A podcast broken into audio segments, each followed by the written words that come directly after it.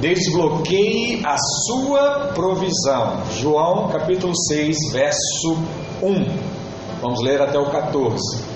Diz assim: depois destas coisas, atravessou Jesus o mar da Galiléia, que é o de Tiberíades.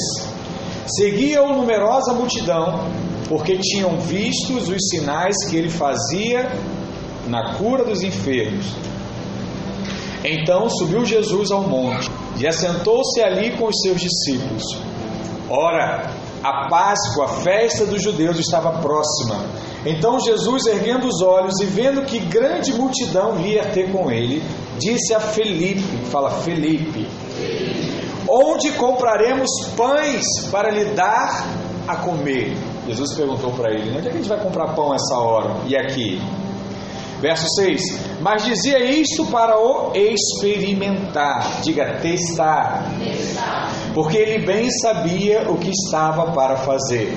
Respondeu-lhe Filipe, não lhe bastariam duzentos denários de pão para receber cada um o seu pedaço? Amém, irmãos? Denário é um dia de trabalho. Então está dizendo assim, precisaria de duzentos dias de trabalho para dar pão para esse povo todo, né? Quase todo o ano de salário. Hum, verso oito, um dos seus discípulos, chamado André, diga André, André, irmão de Simão Pedro, informou a Jesus, está aí um rapaz que tem cinco pães de cevada e dois peixinhos, mas isto que é para tanta gente? Verso dez, disse Jesus, fazei o povo assentar-se, pois havia naquele lugar muita relva. Assentaram-se, pois, os homens em número de quase cinco mil. Então Jesus tomou os pães e, tendo dado graças, fala graças, distribuiu entre eles e também igualmente os peixes quanto queriam. E quando já estavam fartos, disse Jesus aos seus discípulos, recolhei os pedaços que sobraram para que nada se perca. Né, que eu estou lembrando aquelas famílias de antigamente, né, que chamavam você para comer, e comia, comia, a comida não acabava, né, e as avós eram muito assim, né, não, é melhor que sobre do que falte, né, já estavam na linha de, na linha de Jesus. Verso treze, assim pois o fizeram, e encheram doze cestos de pedaços dos cinco pães de cevada, que sobraram aos que haviam comido. Olha que coisa, né? Cinco pães viraram doze cestos. Meu Deus. Vendo, pois, o, os homens o sinal que Jesus fizera, disseram, este é verdadeiramente o profeta que devia vir ao mundo. Amém? Vamos orar? Pai, em nome de Jesus, nós apresentamos a Ti a Tua palavra e apresentamos a Ti também o nosso coração. Que Teu Espírito possa falar conosco, que venha ser injetado em nós uma convicção de quem nós somos e daquilo que o Senhor representa na nossa vida. Pai, guia-nos nessa caminhada, que venhamos a experimentar do melhor de Deus na nossa vida, na nossa família, na nossa casa, nos nossos negócios. Em nome de Jesus, amém. Glória a Deus. Aleluia. Irmãos, em João capítulo seis, nesse texto que nós lemos, nós encontramos uma resposta profunda para as nossas necessidades. Tem alguém aqui que tem necessidade, sim ou não? Sim. Oh, Deus. E na verdade ele vai mostrar a forma de como Deus supre as nossas necessidades, seja qual for, seja a área que for. E nesse relato o Senhor vai nos ensinar o contraste entre o caminho do mundo, a forma que o mundo conduz as necessidades e a forma com que Deus faz. E esse milagre que nós lemos agora, ele é muito importante, porque é o único milagre que é repetido quatro vezes. Isso é bem interessante, né? Tudo que Deus fala é importante, mas se ele falar quatro vezes, alguma coisa tem. Eu acho que só isso já merecia a sua atenção hoje, principalmente quem estava ontem o dia todo na conferência. Se der sono, você lembra, não, o pastor está dizendo aqui para mim hoje, é importante, eu preciso ficar acordado. Aleluia. Porque se Deus menciona, isso é importante. E dos quatro relatos existentes, João fala de algumas coisas que não estão nos outros três evangelhos. Por exemplo, ele diz aqui que esse momento ele começou na época da Páscoa. Em nenhum outro evangelho ele vai mencionar Páscoa, só em João. E você diz assim, pastor, por quê? Isso é só um nível de curiosidade, porque o livro de João é o que retrata Jesus como cordeiro, o cordeiro que viria. Quando você lê o capítulo um de João, é essa palavra que menciona acerca de Jesus, o cordeiro de Deus que tira o pecado do mundo. Então ele menciona que era próximo da Páscoa, que era uma festa e era um, era um tempo e um lugar para desfrutar do cordeiro. Fala o irmão que está do seu lado. Deus te chamou para desfrutar do cordeiro. E nessa história você vai conhecer alguns segredos para desfrutar de Jesus, que é o cordeiro pascual, e também receber o seu milagre. Você precisa compreender isso nessa manhã. Deus vai liberar um milagre sobre a sua vida. E tudo nessa parábola é importante, mas eu quero destacar alguns personagens que chamam mais a atenção. Eu fiz questão de você repetir o nome deles enquanto nós estávamos lendo esse texto, que é Filipe, um dos discípulos, André, outro discípulo, e o próprio Senhor Jesus. Cada um deles vai nos mostrar o caminho para desbloquear a provisão de Deus na sua vida. Amém? Você está pronto para isso? Amém. Você quer a resposta de um milhão de dólares? Amém. Então fique atento, fique acordado e deixe Deus falar no seu coração nessa manhã. Diga assim comigo, Senhor Jesus, Senhor Jesus, fala comigo. Fala comigo. Amém. Amém. Então, se você quer de fato desbloquear a sua provisão, preste atenção no que eu vou falar aqui agora. Não olhe, passei Pedro, não olhe para o tamanho da sua necessidade. Está vendo ali a rocha, o rapaz lá empurrando? Não olhe para o tamanho dessa necessidade. E quando nós lemos o texto bíblico, a primeira coisa que nos chama a atenção são as palavras de Filipe. Olha o que ele diz lá no verso cinco. Então Jesus, erguendo os olhos e vendo que grande multidão via ter com ele, disse a Filipe: onde compraremos pães para lhe dar a comer? Olha o problema que você está me arrumando. Já viu aquele marido que leva todo mundo para casa e fala assim: meu amor, estou trazendo gente hoje. E a esposa fala assim: onde é que eu vou arrumar comida para essa pessoa? Aí a mulher fala assim: não é só botar mais água no feijão. A gente multiplica. Estou falando isso aqui, eu lembro do meu pai, num dos meus aniversários, que a gente estava lá com uma condição mais apertada, ele fez questão em última hora de chamar meus vizinhos, né? Ah, fazer uma festinha, chama seus vizinhos. Mas veio tanta gente que só tinha acho que uma ou duas garrafas de Coca-Cola. E lá eu aprendi um dos milagres da multiplicação. Ele falou assim: filho, bota os copos aí. Eu falei: tá bom. Mas pai, não vai dar. Calma. Abre a geladeira. Pega gelo. Enche de gelo cada copo. Coloca a coca lá. Amém? Multiplicou. Isso é família raiz, irmão. Todo mundo lá desfrutou, experimentou um pouco. Né? Se eu já conhecesse Camacho, ia sobrar mais ainda, porque não deve jogar conta. Ai Deus, mas o verso seis diz: mas dizia isso para o experimentar, porque ele bem sabia o que estava para fazer. Respondeu-lhe Filipe: não lhe bastaria duzentos denários de pão para receber cada um o seu pedaço? Olha que coisa. Filipe, ele era um homem natural daquela região, e ele conhecia cada comércio, padaria, né, cada local provável onde você poderia comprar a comida, onde você poderia encontrar o alimento. E Filipe também sabia que naquela região não tinha estrutura para receber tanta gente ou para alimentar tanta gente uma vez só. Era muita gente.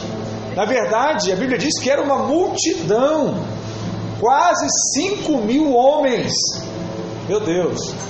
Nós fazemos eventos aqui na nossa igreja, e fazemos eventos para mil, duas mil pessoas, e para contratar comida, quando bota lá o lanche, as coisas assim, é uma logística muito grande.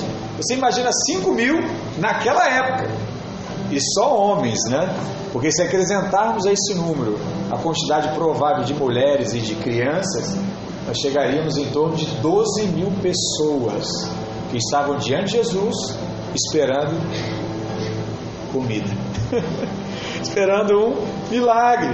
E quando você não está acostumado com, com grandes eventos, um evento desse tamanho, ele pode mexer com você, ele pode deixar você em crise, porque tudo se torna muito. Então, por que testar Filipe entre todos os outros discípulos? Né? Por que Jesus escolheu logo Filipe? Primeiro, porque Filipe era de Betsaida, ele era daquela região, e, Deus, e Jesus queria mostrar algo para ele. E a pergunta do Senhor a Filipe nada mais era do que um teste para a sua fé. O verso seis deixa isso claro, ele diz assim, olha, mas dizia isso para o experimentar, porque ele bem sabia o que estava para fazer. Vamos entender esse texto, o que Jesus está dizendo? Olha, eu fiz um teste com você, mas eu já sei, eu vou prover, eu vou resolver esse problema, eu quero só saber a sua resposta. Eu quero só saber o que você tem a dizer diante desse fato, dessa circunstância que está diante dos seus olhos. Era só um teste. Às vezes o Senhor nos faz uma pergunta para nos testar, mas Ele mesmo já sabe o que está para fazer. Já está tudo definido, escolhido. E às vezes sentimos que Deus nos pergunta sobre fazer algo, e nós ficamos o quê? Avaliando se é possível. Ah, eu não sei se eu tenho dinheiro, eu não sei se eu tenho tempo, eu não sei se eu tenho conhecimento, eu não sei se eu vou conseguir, eu não sei se eu vou ser lembrado, sabe, todas aquelas razões que te tiram da esfera do espiritual e te trazem para a esfera do, da razão, para a esfera do natural. E eu creio que Ele está nos testando nesse tempo, como igreja, como família, né, com os seus recursos principalmente. E cada líder também tem sido testado na sua liderança. E o meu desafio hoje é: responda ao teste de Deus com fé. Diga assim, eu preciso ter fé. E a resposta que o Senhor espera de nós é uma resposta de fé. Ele não quer ouvir dos nossos lábios o tamanho do problema, pois Deus já sabe o que Ele tem que fazer. Não adianta você dizer, ah, a rocha é muito grande, ah, o desafio é muito grande. Deus já sabe, Ele está vendo, Ele está como eu estava ontem. Você não me vê, mas eu estou lá, eu estou te observando. Tudo tem um porquê. Eu creio que essa palavra vai marcar a sua vida hoje. E sobre esse problema que você está passando, o Senhor já sabe o que está prestes a fazer. Amém. Glória a Deus. E não tarda. Sobre o problema financeiro, o Senhor bem sabe o que está por fazer. Sobre o problema do seu casamento, o Senhor bem sabe o que está por fazer. Sobre essa questão que você está passando com seus filhos, o Senhor bem sabe também o que Ele está por fazer. Sobre esse problema na sua vida sentimental, você diz, pastor, eu não sei se eu sinto alguma coisa, eu não sei se eu consigo amar ainda.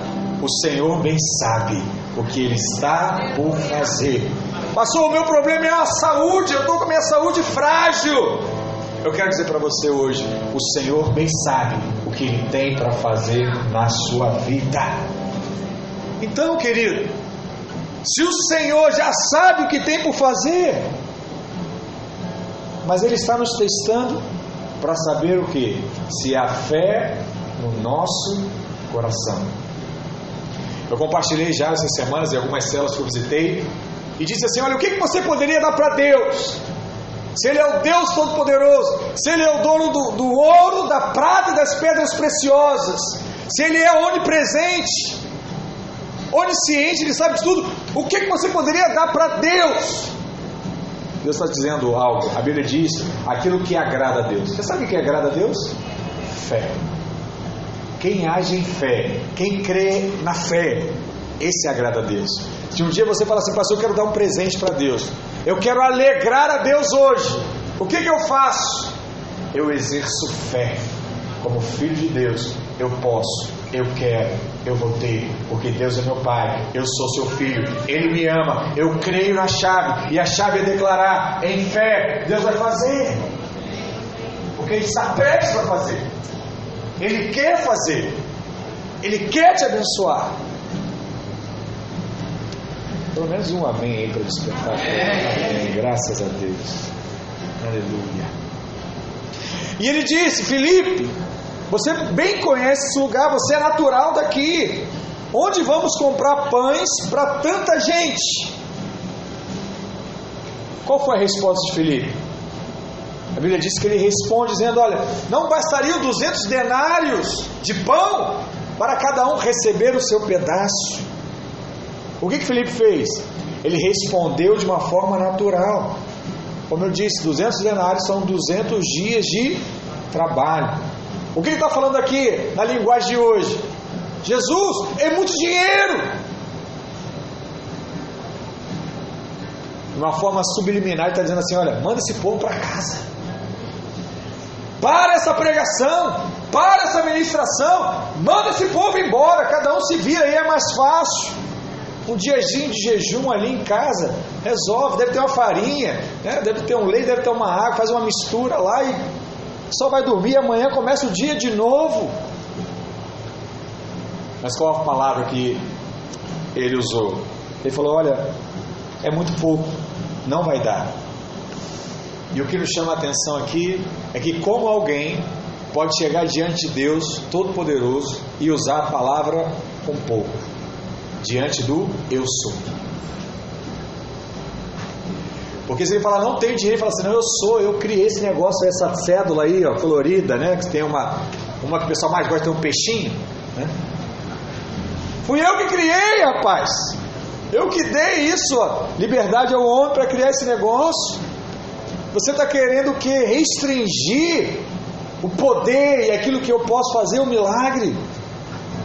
Por que que Filipe falou isso? Porque ele andou baseado naquilo que ele viu. Nós não devemos andar baseado naquilo que vemos. Nós devemos andar baseado naquilo que nós falamos em fé. Declaramos em fé. O problema de Filipe era a vastidão da necessidade. Por isso ele disse o quê? Que não seria suficiente, que não daria nem para poucas pessoas. Não vai dar. Talvez você está aqui me ouvindo hoje, você tem essa característica. Você está vendo a necessidade gigantesca diante dos seus olhos. E você diz o quê? Não vai dar. Você vai falar isso para o seu marido, você vai falar isso para a sua esposa, vai falar para os seus filhos. Não dá. É muito problema, pastor, é muita dificuldade. Filipe olhou para a necessidade e se esqueceu daquele a quem ele estava respondendo.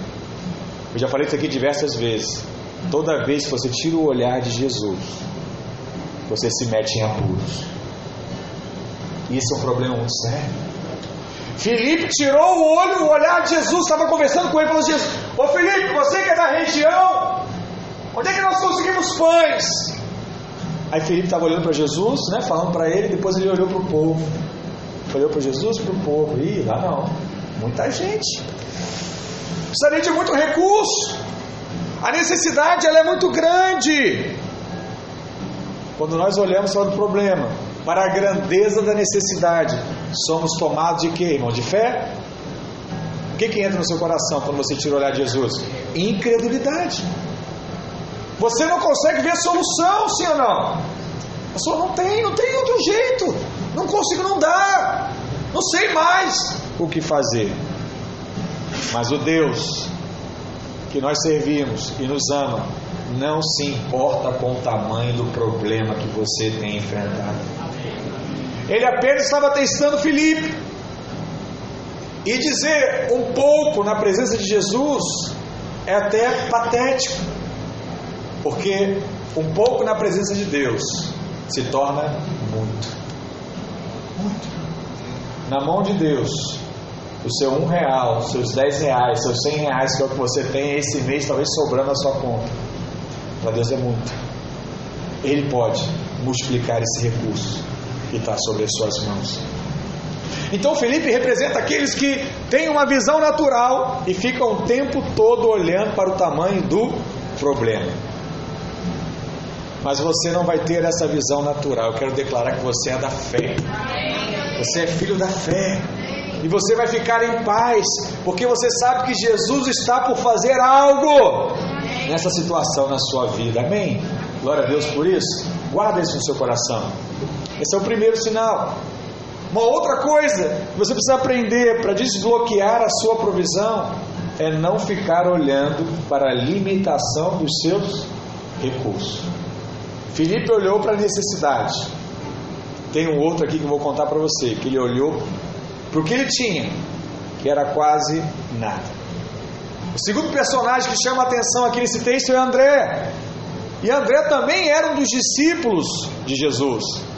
E André viu Jesus no capítulo um de João.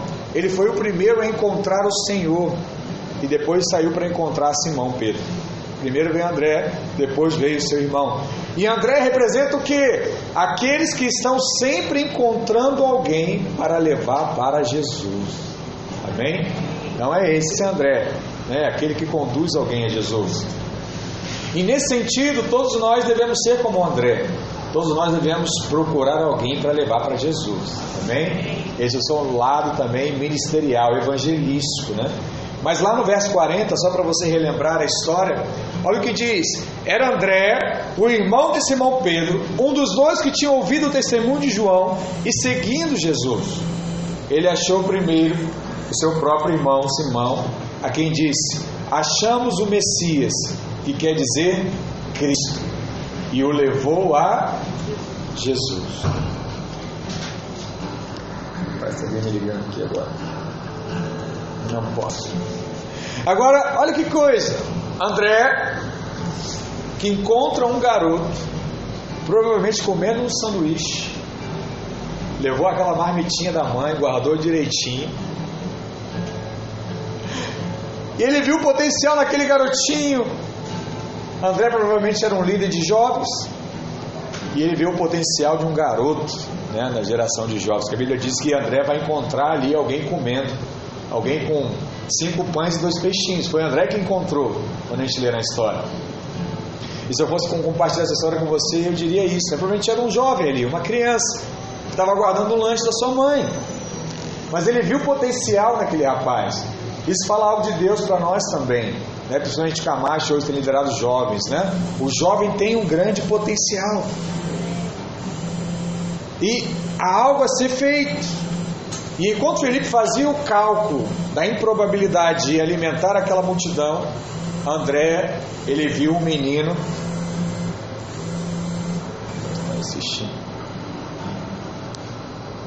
André viu o menino abrindo o seu lanche para comer, e era a única pessoa que possuía alguma coisa. E ele pegou aquele menino pela mão e levou até Jesus e falou assim: Jesus, mestre, eu encontrei algo aqui, mas ainda é muito pouco. Mas olha, o senhor falou ali, eu vim falando com, com o Filipe, eu comecei a procurar, eu encontrei alguém. E o kit da merenda da escola daquela criança era cinco pães e dois peixinhos. A merenda estava caprichada, né, para uma criança só. Lá em João, no verso oito, seis, verso oito, diz, né? Está aí um rapaz, verso nove, que tem cinco pães de cevada e dois peixinhos. Mas isso é para tanta gente, Jesus. Será que vai dar? É pouco para muito. A resposta de André foi essa. O problema de Filipe era a grandeza da necessidade. Muita gente. E o problema de André era a pequenez da provisão. É muito pouco que eu tenho. Eu não sei se você já passou por esse problema na sua vida. Você diz assim: olha, eu quero, mas é muito grande, não vai dar. Meu problema é... é... é gigantesco. E também tem o outro lado: ele até queria, mas eu não tenho nada. O que eu tenho é muito pouco. Filipe, ele olhou para a grande quantidade de pessoas, e André olhou para a sua pequena provisão. Nenhum dos dois olhou para Jesus. Nenhum dos dois manteve seu olhar em Jesus. E a visão do mundo, ela está baseada o quê? Na escassez. Ou falamos como Filipe, baseados no tamanho do problema, ou falamos como André, baseados na pequenez da provisão. O que temos é muito pouco. Não vai dar. E muitos estão achando que o que eles têm é tão pouco que não conseguem enxergar nada além da sua vida, só conseguem ver o que? Escassez. Não vai dar, não tem condição. Na verdade, a expressão de André é até pejorativa. Ele fala assim: olha, dois peixinhos, um menininho. Ele usa o que? Diminutivos no seu texto, na sua expressão. Escute, quando Jesus ele entra na história, a provisão sempre será maior do que a necessidade. Amém. Fala para o irmão que está do seu lado: quando Jesus ele entra na história, a provisão sempre será maior do que a necessidade. Pastor, não consigo crer nisso ainda. Vamos à palavra. Quem lembra aqui o exemplo de Moisés? A palavra diz que Deus falou com Moisés aonde? Na sarça ardente. Passou na outra, estava compartilhando isso ontem. É uma das plantas mais simples e mais sem valor que você encontra, que é o que? A sarça. Não tem valor nenhum. E Deus usa a sarça para falar com Moisés. Moisés até aquele, aquele tempo ele não tinha nada. Então o Senhor lhe perguntou o que ele tinha nas mãos. É engraçado, né? Tem alguns pastores que tentam pregar de uma forma mais extrovertida. Ele, um deles muito conhecido, usa esse texto para dizer assim: ah, não, Jesus ele era alguém também muito engraçado, Deus, né? Então ele vai perguntar o que Moisés tinha se Moisés não tinha nada. E assim com tantas outras expressões na palavra de Deus. Então o Senhor perguntou a ele: o que, que você tem nas mãos? Ouça algo que eu quero te falar hoje também. O Senhor nunca te pede algo que você não tenha. Deus só vai pedir o que você tem, porque Deus não dá algo que você não possa suportar. Até o teste que ele possa estar gerando na sua vida não é maior do que aquilo que você pode viver, passar. E Deus lhe disse: olha, Moisés, você não tem nada? Moisés: não, não tem nada, eu não sei nem falar. Deus falou o que para ele? Pega essa vara aí que está na sua mão, não tem valor nenhum. A varinha que você usa lá para pastorear as ovelhas, pega essa vara, e com essa vara você vai libertar o meu povo. O teu bordão. Se você for um pouco mais à frente, quando Moisés liberta o povo e ele vai cruzar o Mar Vermelho, o que, que Deus fala para ele? Moisés olha para um lado, vê o exército de Faraó, olha para o outro, vê o mar, o povo reclamando: olha, vou, me tirou do Egito para morrer aqui. O que, que Deus fala para ele? Moisés, levanta, lembra da vara? Levanta ela, quando você levantar ela, o mar vai se abrir. Aleluia. O que, que Deus usa? O que Moisés já tinha, ou talvez a única coisa que ele tinha, mais nada. Usou só isso. Você não tem noção dos talentos de Deus que estão sobre a sua mão. Ouça, na parábola dos dez talentos, Deus não cobra de ninguém o que não tinha. Cada um tinha, pelo menos um. E todos que tinham, Deus só esperava o quê? Que multiplicasse. Alguns têm mais talentos, ganharam dez, ganharam cinco. Por quê? Um dia diante de Deus você pergunta: por que, que o outro ganhou mais do que você? Mas Deus não está preocupado com quem tem mais. A preocupação de Deus é se você multiplica aquilo que Ele te deu. Só multiplica quem tem fé, quem crê. Isso é algo que tem que acontecer em nosso meio de fato. Deus te chamou para ganhar pessoas. Deus te chamou para pregar o Evangelho. Deus te chamou para ser como o André aqui, né? Levar o irmão diante de Deus. E sabe o que é mais poderoso? Todos nós podemos fazer isso, porque há a provisão de Deus para que façamos isso nesse tempo. E é o que Deus estava fazendo diante de André. E esse é o exemplo de Moisés. Nós temos também na Bíblia o exemplo da viúva endividada. A palavra diz que havia uma viúva em Israel, cujos credores vieram para cobrar a dívida do marido, que havia morrido. E iam levar os seus filhos como escravos para quitar a dívida dela. Então a palavra diz que ela clamou ao profeta Eliseu e, pergun- e Eliseu perguntou: o que, que você tem na sua casa, mulher? O que, que tem aí? E Eliseu mandou a mulher pedir os vasos vazios emprestados aos vizinhos, né? Antes ele comeu tudo que a mulher tinha, né? Vou passar essa parte aqui para não, não chocar você. Ah, pastor, que absurdo, pastor, vai na casa do irmão que está necessitado, come tudo. Não, aí é demais, aí não. Esse pastor é por interesse. Não, está errado, está errado, está errado. Eu vou pular essa parte para não te constranger agora. Mas a palavra diz que logo depois que ele faz esse momento ali, que ele é alimentado, saciado a sua fome, come tudo que a mulher tinha. A palavra diz que Eliseu manda ele pegar todos os vasos que tem na casa e pegar dos vizinhos. E naquele momento começa a jorrar óleo, azeite sobre aqueles vasos. E a palavra diz que ela teve azeite em quantidade para quitar todas as suas dívidas e para manter a sua provisão como viúva e dos seus filhos.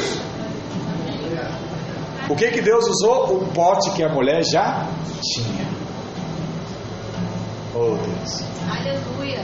Deus quer usar o que você já tem. Amém. Escute isso. O Senhor vai te dar condições de pagar a sua dívida e de viver bem com a parte que sobrar. Amém. Amém. Tem gente que diz assim: não, Deus supra as minhas necessidades. Não. Suprir a necessidade faz parte da aliança que ele tem com os seus filhos. Mas a bondade de Deus, ela vai além das suas necessidades. Transborda.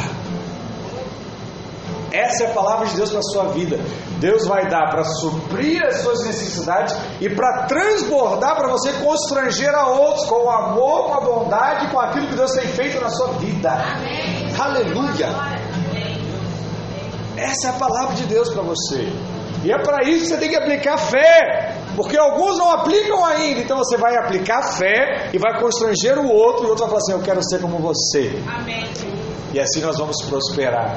Amém? Tem alguns irmãos que estão pensando assim: ah, mas vai vir um empresário muito rico, né? O Igor vai ser jogador de futebol aí da seleção e vai ganhar milhões, e só o dízimo dele vai manter dez igrejas. Amém. Eu prefiro crer nesse do que no Neymar vindo aqui, escolhendo aqui para dizimar. Às vezes nós temos essas expectativas, né? Mas eu quero dizer para você, nós vamos prosperar com quem está do seu lado. Amém. Então olha para ele, se você ficar muito rico, não esquece de mim. Fala para ele: eu sempre quis ver o, o, o Cristo de helicóptero. Se você tiver o seu helicóptero, viu? Não esquece de mim, não. Me leva para passear com você, né, no site, né, no seu navio. Porque você sabe, né? Melhor do que ter essas coisas que vão te custar dinheiro é ser amigo de alguém que tem. Então, desfrute. Em nome de Jesus. Aleluia. Segunda Reis quatro, sete conta essa história, né? Eliseu vai lá falar com a, com a mulher viúva. Diz assim: ah, então vá, é o suficiente. Então foi ela e fez saber ao homem de Deus, e ele disse: vai, vende o azeite, paga a tua dívida, amém? Paga a tua dívida, e tu e teus filhos vivei do resto. Olha, aposentou a mulher. Não precisou de ajuda do governo. Ela recebeu sustento até o fim. Milagre bom, sim ou não, irmão? Aleluia. Você já calculou o tamanho desse milagre? Para você viver até o fim da sua vida? Tem irmãos que nem é calculado para pedir a Deus ainda.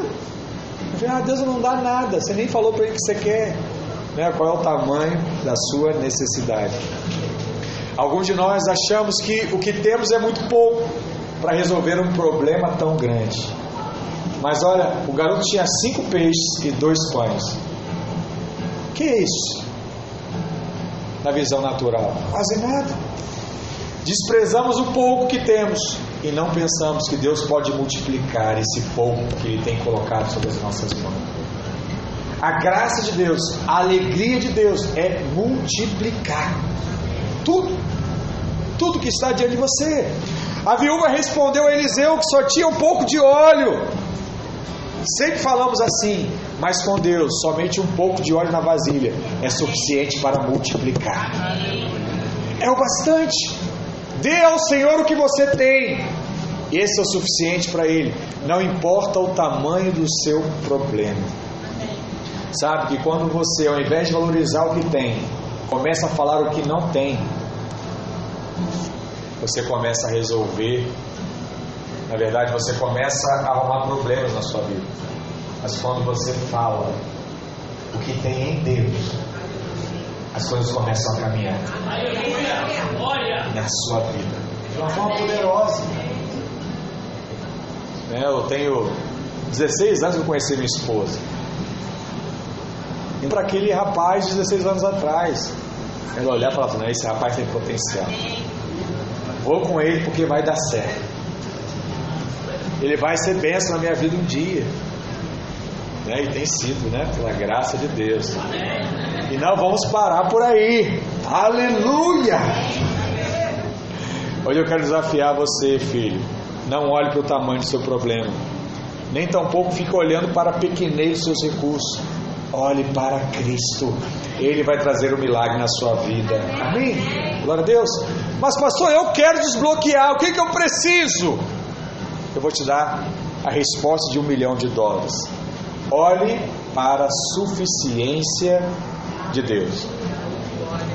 Os doze lá, discípulos, estavam vivendo uma luta tremenda. Eles estavam o quê? Preocupados com aquela situação. Jesus, como é que eu vou alimentar essa multidão? Pastor, como é que a gente vai resolver esse problema, pastor? Volta e meia nós somos colocados nessa... Nessa posição de Jesus, né? Passou tanta gente, como é que vai ter carona? Como é que vai ter tal coisa? Como é que vai ter recurso? Como é que vai pagar? Como é que vai fazer? Sempre tem. Em nosso meio, né? Para nós lembrarmos que somos humanos, precisamos de Deus. Mas eu já aprendi, já falei, calma. Calma, vai acontecer, né? Deus vai fazer, calma, vamos, vamos resolver. Vai tudo dar certo. Filipe ficava contando a quantidade de boca que havia ali. Deixa eu ver aqui. Um, dois, três, quatro, cinco. Complicado esse negócio. André ficava pensando na possibilidade de cortar aqueles pães em pedacinhos, né? Vamos cortar igual o pão da ceia. Vamos servir lá como ceia. Eu acho que a ceia deve dar. Mas Jesus, ele estava o quê? Tranquilo. Na linguagem jovem, né? Tranquilão. Jesus estava lá falando. Só falou lá, providencia aí os pães, mas continuou pregando. Por quê? A palavra diz que ele bem sabia o que estava por fazer. E de repente, Jesus, ele aciona o reino dos céus, desbloqueia a provisão para alimentar o quê? Toda aquela multidão. Lá no verso dez e onze, olha o que Jesus fez. Disse Jesus, amém? Jesus não fez nada. A única coisa que ele fez foi o quê? Falar. Disse Jesus, falou Jesus. Fazei o povo assentar-se, pois havia naquele lugar muita relva. Assentaram-se, pois, os homens em número de quase cinco mil. Então Jesus tomou os pães e, tendo dado o quê? Graça. Distribuiu entre eles e também igualmente os peixes quanto queriam. Qual foi a única coisa que Jesus fez? Foi falar. Ele não saiu para ir no mercado, ele não pediu para recolher oferta, ele não fez nada. A única coisa que ele fez foi falar. Aqui nós vemos três atitudes em Jesus para nós desbloquearmos a provisão divina. A primeira coisa que ele fez foi descansar. Que coisa, hein? No meio da crise, no meio da necessidade, Jesus descansou. Isso tem algo a nos dizer. Porque Jesus manda que eles se assentem. E essa é a primeira coisa que precisa ser feita antes do milagre acontecer. É o que? Descansar. E o que é descansar, pastor? É entregar o problema para quem pode resolver. Não é verdade? Você já disse aqui também diversas vezes. Não leva o problema para o seu marido, ele não sabe. Não adianta levar o problema para sua esposa, ela não vai resolver. Tem problema que só Deus resolve.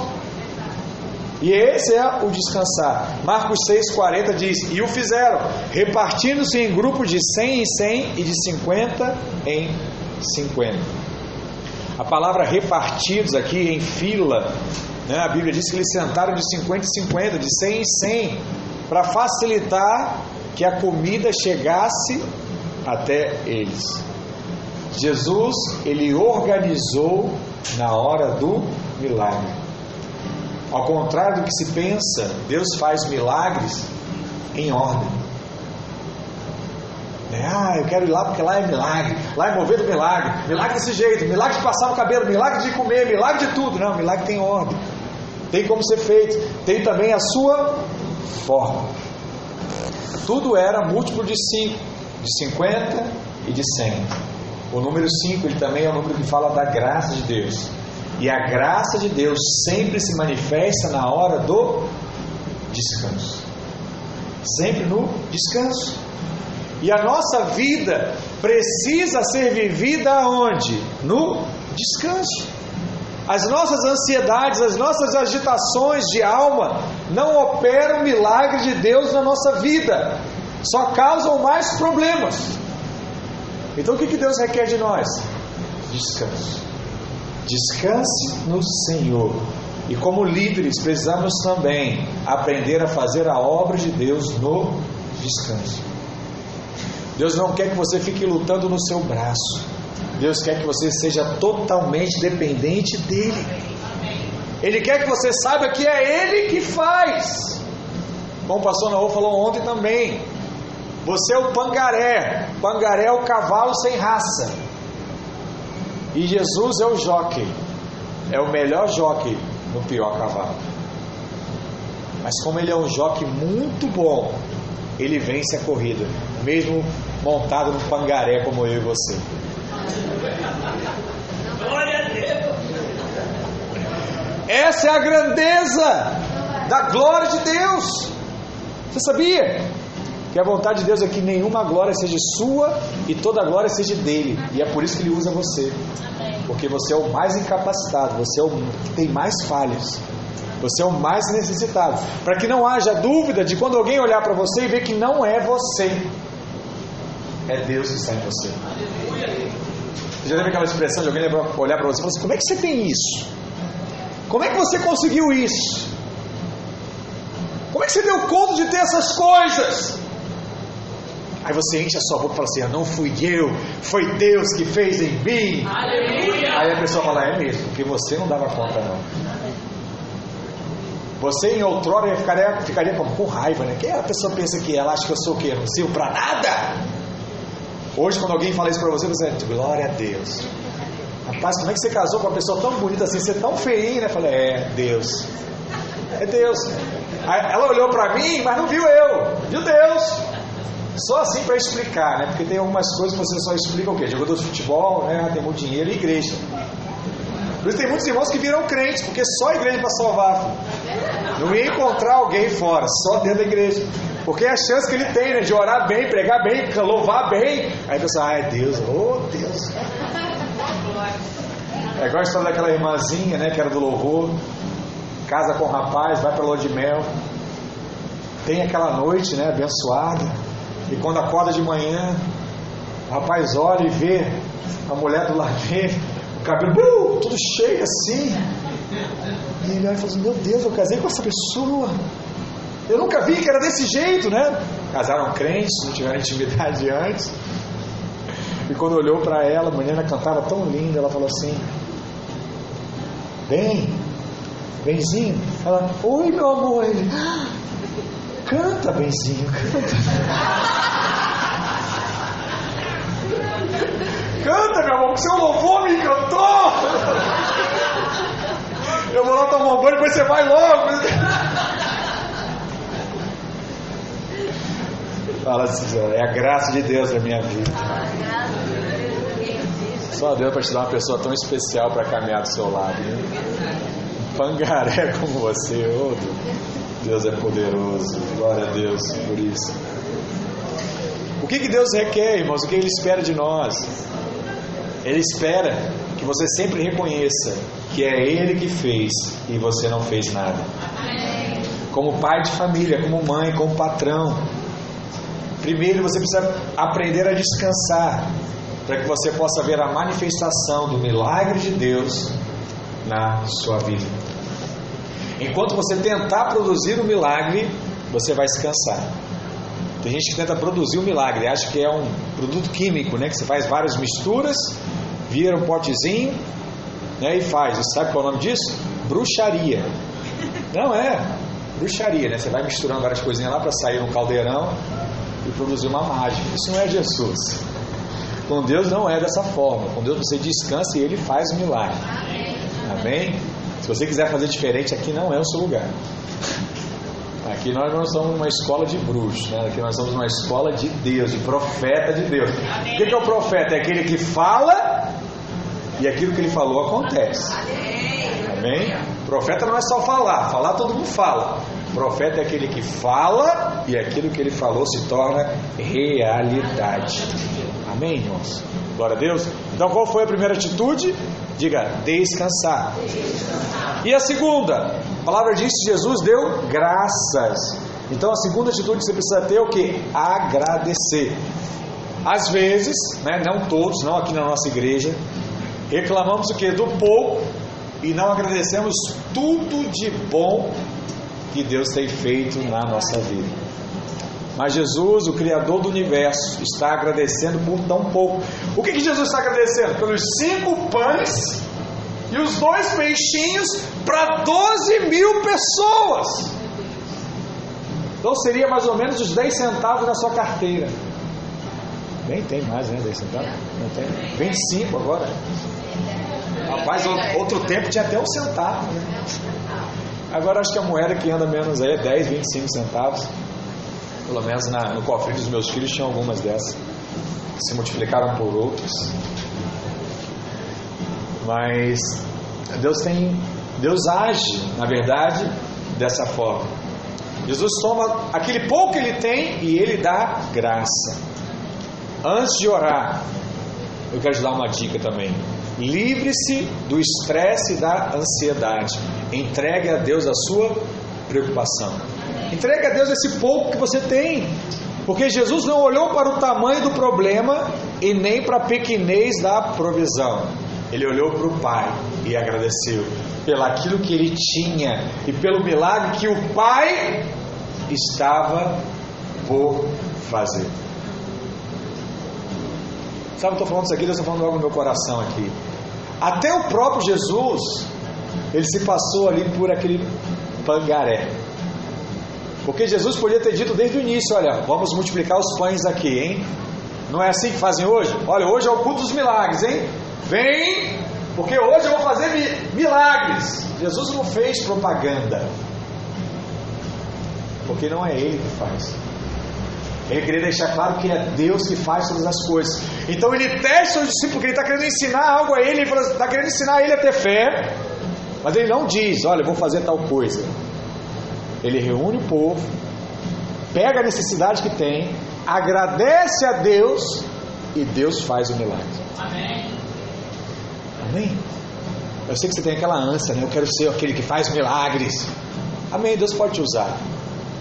Mas dá graça lá pelo enfermo que está na sua célula.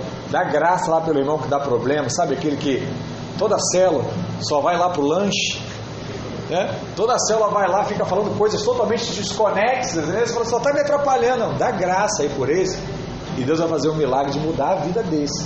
Amém. Né? É assim que Deus fez. Deus não mandou a multidão embora. Deus falou, não, vem e eu vou dar comida para esse.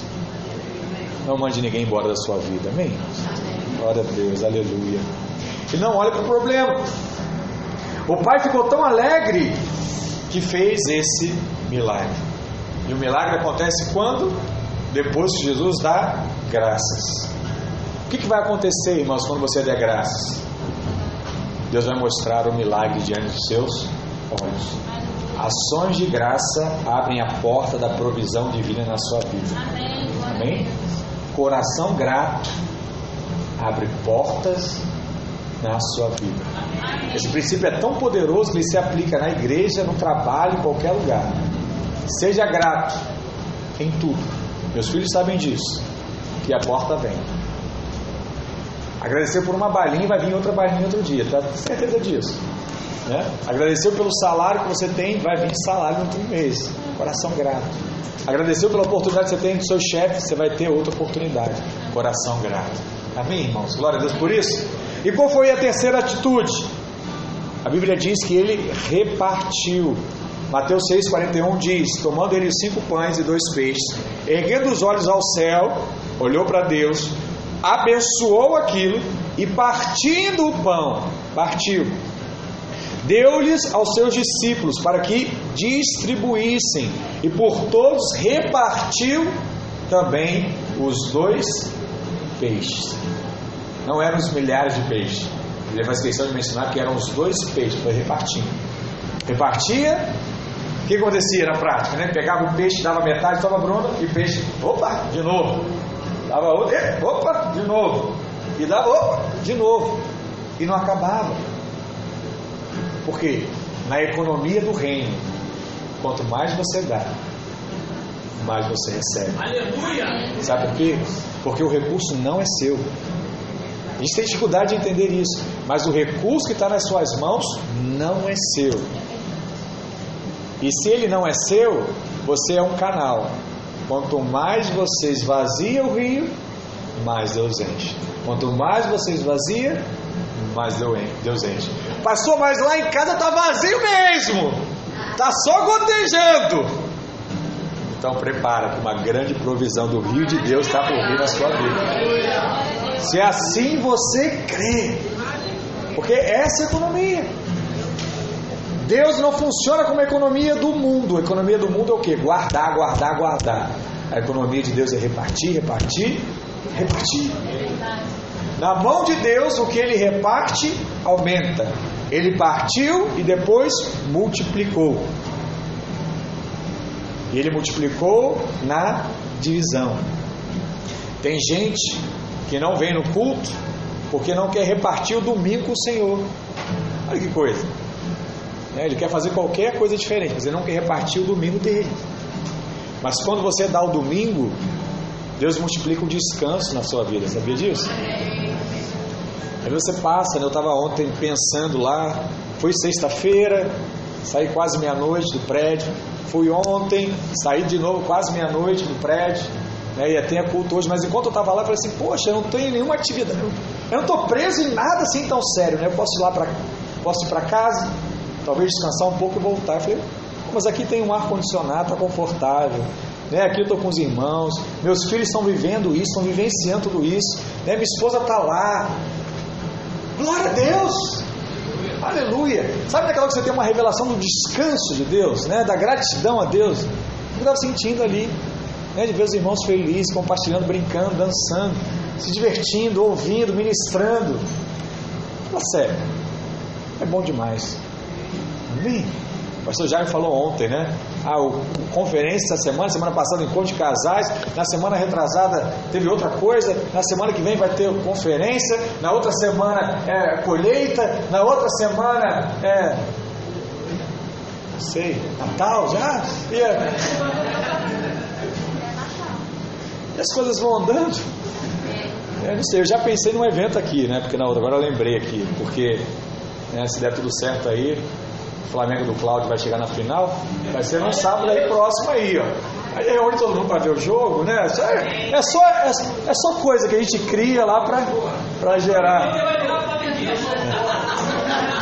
Mas volta aqui que eu tô passando o horário já. Eu faço questão do Alexandre estar com o pastor. Mas qual é, qual é o problema, irmãos? Presta atenção aqui. É que tem gente que não quer repartir o domingo. Tem gente que não devolve o dízimo, né? Porque acha que se repartir o seu recurso, vai o quê? Vai faltar. Mas ele não sabe que quando ele reparte e entrega a parte do Senhor, Deus multiplica o restante dos recursos. Tem gente que retém mais do que é justo, porque tem medo de repartir e não dar. Mas a verdade é que tudo que você coloca nas mãos do Senhor só vai aumentar na sua vida. Amém? Quando você descansa, quando você agradece, quando você reparte, o milagre acontece. E sabe como é que esse milagre se manifestou? Na medida do desejo de cada um. João seis, onze diz assim: deu-lhes aos discípulos. Significa o quê? Continuou entregando, não esgotava. Então Jesus tomou os pães e, dando graça, distribuiu entre eles, e também igualmente os peixes. A palavra diz, quanto queriam. Amém? Então nas nossas células não pode ter esse negócio de falta, né? Ficar saciando, né? A pessoa gosta de estar ali sozinho nas células. Olha lá. Pois é, irmão, você a família está perto assim, ela vai... Não pode isso, não pode aquilo não, eu sou livre. Estou com saudade de nascer lá do Alexandre, já na Chiquinas. Liberdade total. Porque, irmãos, Deus nunca é limitado em nos abençoar. Você é sempre abençoado o quanto você deseja ser. Amém? Você tem um desejo genuíno no seu coração. Não tenha vergonha de pedir a Deus. Coloque diante de Deus isso. E a economia de Deus é assim, sempre é para o quanto queremos. Quanto, quanto eles queriam? Cada um tem um nível de contentamento. Eu quero perguntar para você também hoje: quanto você quer de Deus hoje? É, o que, que você quer de Deus hoje? Não limite o poder de Deus na sua vida. Amém. Quanto eles queriam? Cada um queria algo e Deus deu. Quanto você quer hoje? Peça para que Deus aumente a sua capacidade de receber. Deus quer te dar mais. Você orou por um trabalho, mas Ele quer te dar uma posição. Você pediu por um casamento, mas Ele quer te dar uma família. Contudo, você pensa que não pode ter porque olha para si mesmo, sua pouca educação, o seu passado, a sua pouca experiência. Dê graças pelo que você tem. Descanse, porque Ele não vai descansar até dar o quanto você quer, o quanto você tem e merece. A palavra diz que Ele multiplicou tudo isso. E essa é a economia de Deus. Tudo o Senhor pode multiplicar na sua vida. Não importa se é um câncer, uma dor de cabeça, apenas olhe para o Senhor e Deus vai fazer o seu milagre. João seis, doze diz: e quando já estavam fartos, diga fartos, disse Jesus aos seus discípulos: recolhi os pedaços que sobraram, para que nada se perca. Jesus não parou a distribuição quando todos queriam comer um pouco mais. Não, Ele continuou dando comida até ficarem cheios, porque não combina com o Senhor a dieta.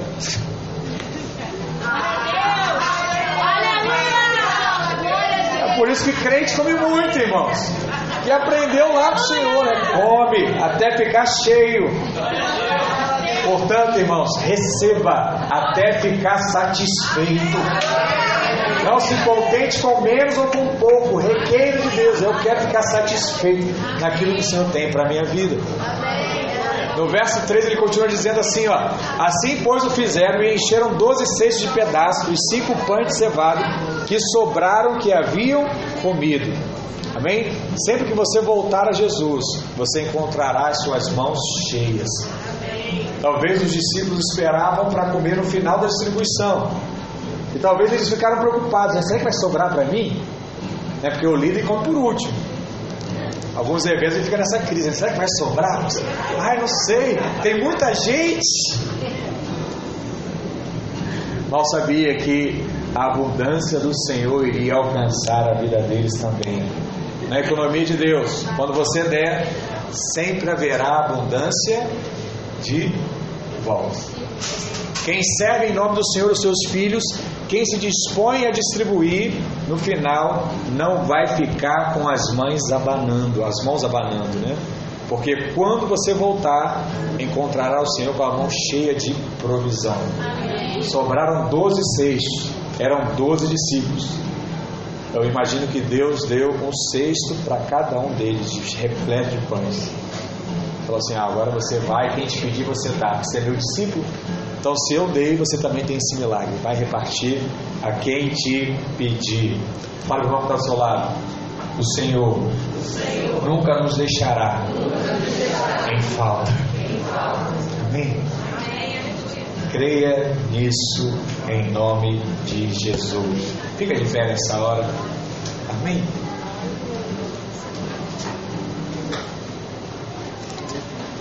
Eu quero convidar você a fechar os seus olhos, até para que você não olhe para o seu problema e também não olhe para o recurso que está diante de vocês.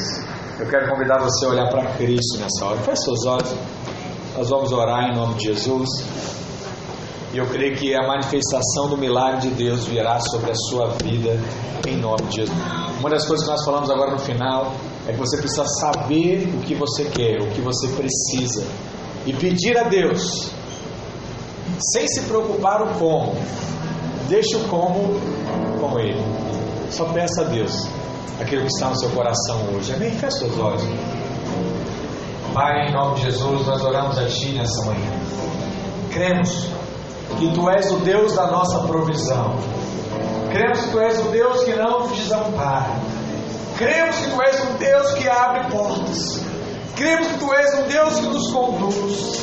Cremos que Tu és um Deus que sabe aquilo que nós precisamos e mesmo assim desejas grandes nesses dias. Pai, que o Senhor possa ouvir a oração dos Seus filhos, filhos que o Senhor tem gerado nessa igreja em Copacabana, que possamos ter a fé necessária para pedir a Deus o milagre que precisamos, o milagre que desejamos. Pai, que assim seja em nome de Jesus, que cada um que hoje abrir a sua boca em fé, crendo em Deus, o Senhor possa manifestar o seu milagre, em o nome de Jesus, em o nome de Jesus. Faça isso, ó Deus, faça isso, ó Deus, que possamos testemunhar como igreja o milagre de Deus da nossa vida, para a honra e para a glória do Senhor, em o nome de Jesus.